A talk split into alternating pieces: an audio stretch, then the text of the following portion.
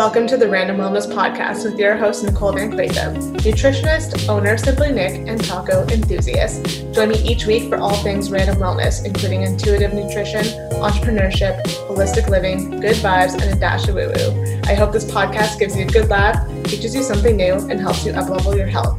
Thanks for tuning in and enjoy today's episode. Hello, everyone, and welcome back to the Random Wellness Podcast. Today, I'm doing another solo episode in regards to pregnancy and birth. So, hmm, I think today I want to talk about the whole COVID birth situation. Um, this is coming out in when is this coming out? This one's going to come out like in November. So, like, things could be completely different. I'm recording this in freaking July because, as you guys know, I'm like pre-recording a bunch of episodes so that like come late fall, early winter, when I'm super pregnant and could be giving birth. Um, obviously, I'm not going to be recording podcasts, so some of this like perspective could be changing.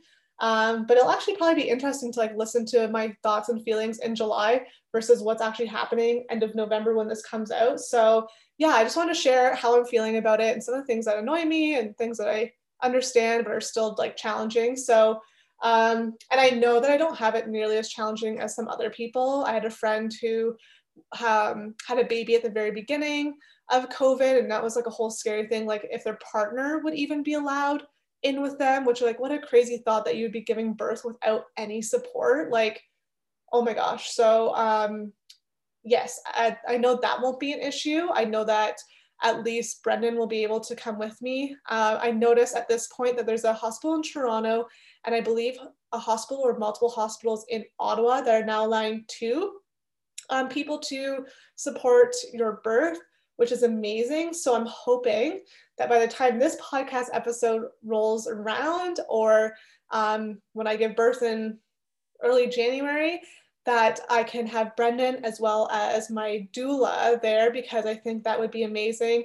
If they can't, then they will be available via like FaceTime call, text, um, which is still amazing. Um, still a huge support but obviously it would make me very happy if they were there. And just some of the things i heard are just so freaking annoying in terms of like them not being able to support births um, like things that are going on in hospitals that are allowed but like they can't be there even like with masks and stuff. It's like how does that make any sense? I think there's a lot of contradicting stuff happening at least in ontario um, in july right now as we speak. So i'm hoping really really hoping by the time november rolls around that when this podcast episode comes out that they've announced that um, the hospital that I would potentially be giving birth at will allow to support people. Obviously, if I had like a home birth, I don't think it really matters. I don't really know. Don't think it matters.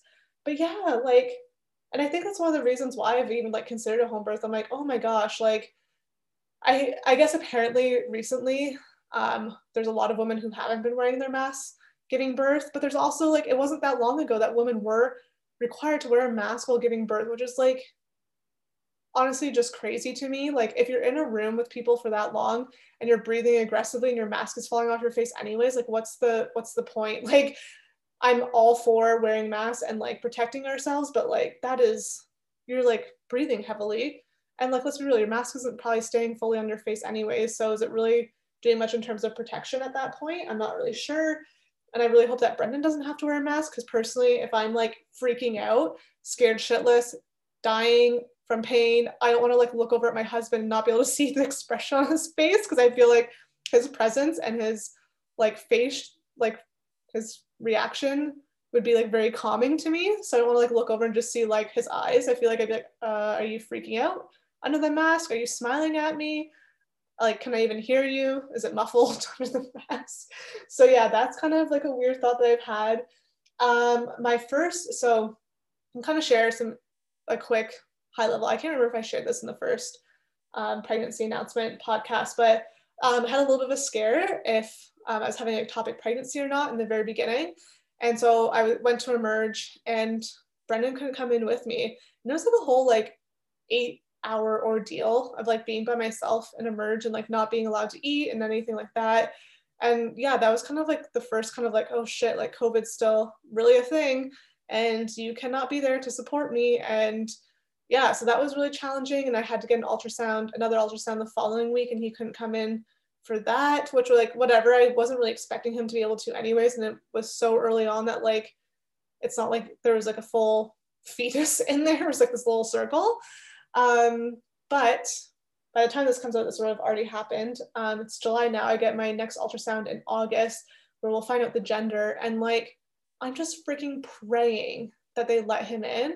Um, apparently, there's another place that's in a town close to us where they are allowing the partner to come in.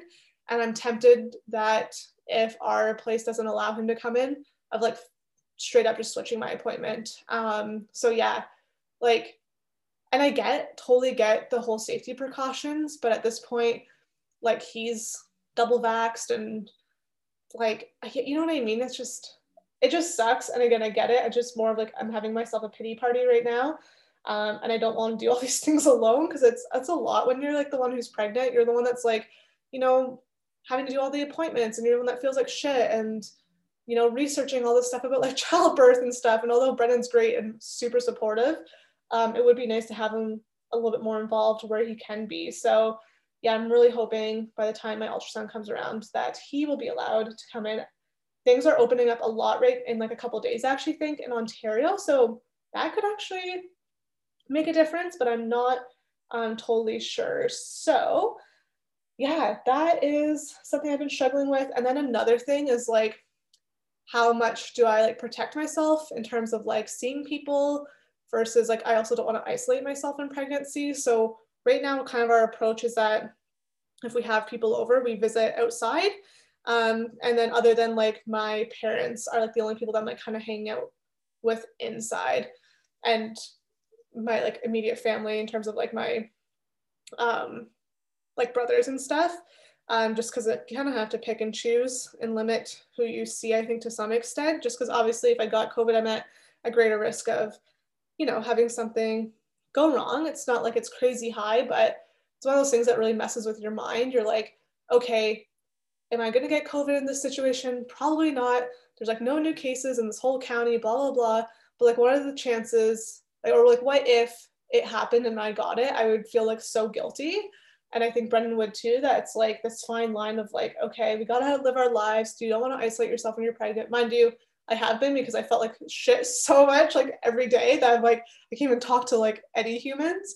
Um, but now that I'm feeling better, I'm like trying to figure out that like fine line of like being safe and like seeing my friends and family, but also not being an idiot. I don't know. It's like a weird place. It's like even like planning the baby shower, even though it's not until like September. Again, this will be out by then. But I was like, I'm having like two so that I can do one with Brendan's family outside. And like we're doing it earlier than like we would probably usually have a baby shower so that everyone can be outside. And then the one I'm having at my mom's, we're like splitting it up where like family will come for two hours and then my friends will come for two hours. So it's not like a ton of people. Um, and again, it'll all be outside, but still it's just kind of like, I'm like, can we have everyone come at once for like the second shower? I don't know. Are people gonna be uncomfortable? And then we just decided to keep it separate, also because we haven't seen a lot of our friends and family in so long with COVID that we thought it'd be nice to be able to like actually have like one-on-one time with that family and then with those friends.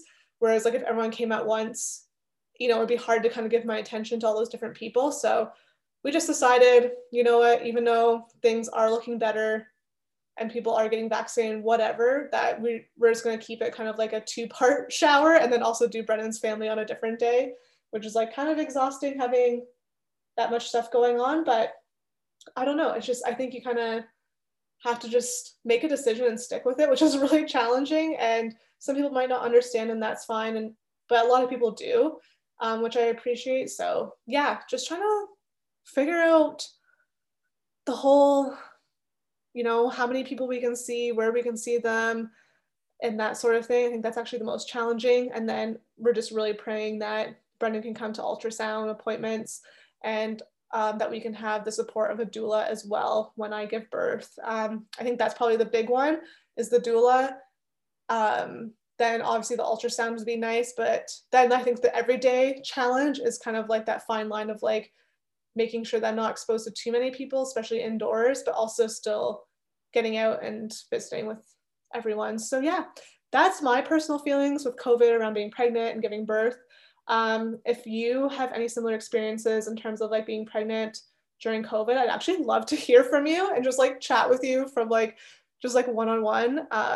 Because yeah, it's kind of like isolating. And if you haven't been pregnant during COVID, I feel like it's kind of hard to like fully understand. I'm sure you can like relate and have like some sympathy or empathy, whatever, towards it. But um, yeah, I'd love to chat. So let me know you guys have any questions about that. Um, again, this will be coming out end of November. So by the time this comes out, we will probably know if I can have a doula at my birth, and we'll probably, well, you will know how my shower went, and if Brendan was able to go to the big gender reveal, ultrasound, anatomy scan situation. So thank you so much for listening, and stay tuned because a new episode will be coming out next week. Thank you so much for tuning into today's episode. And don't forget to join the conversation over on socials at Simply Nic Nutrition and online at simplynicnutrition.com.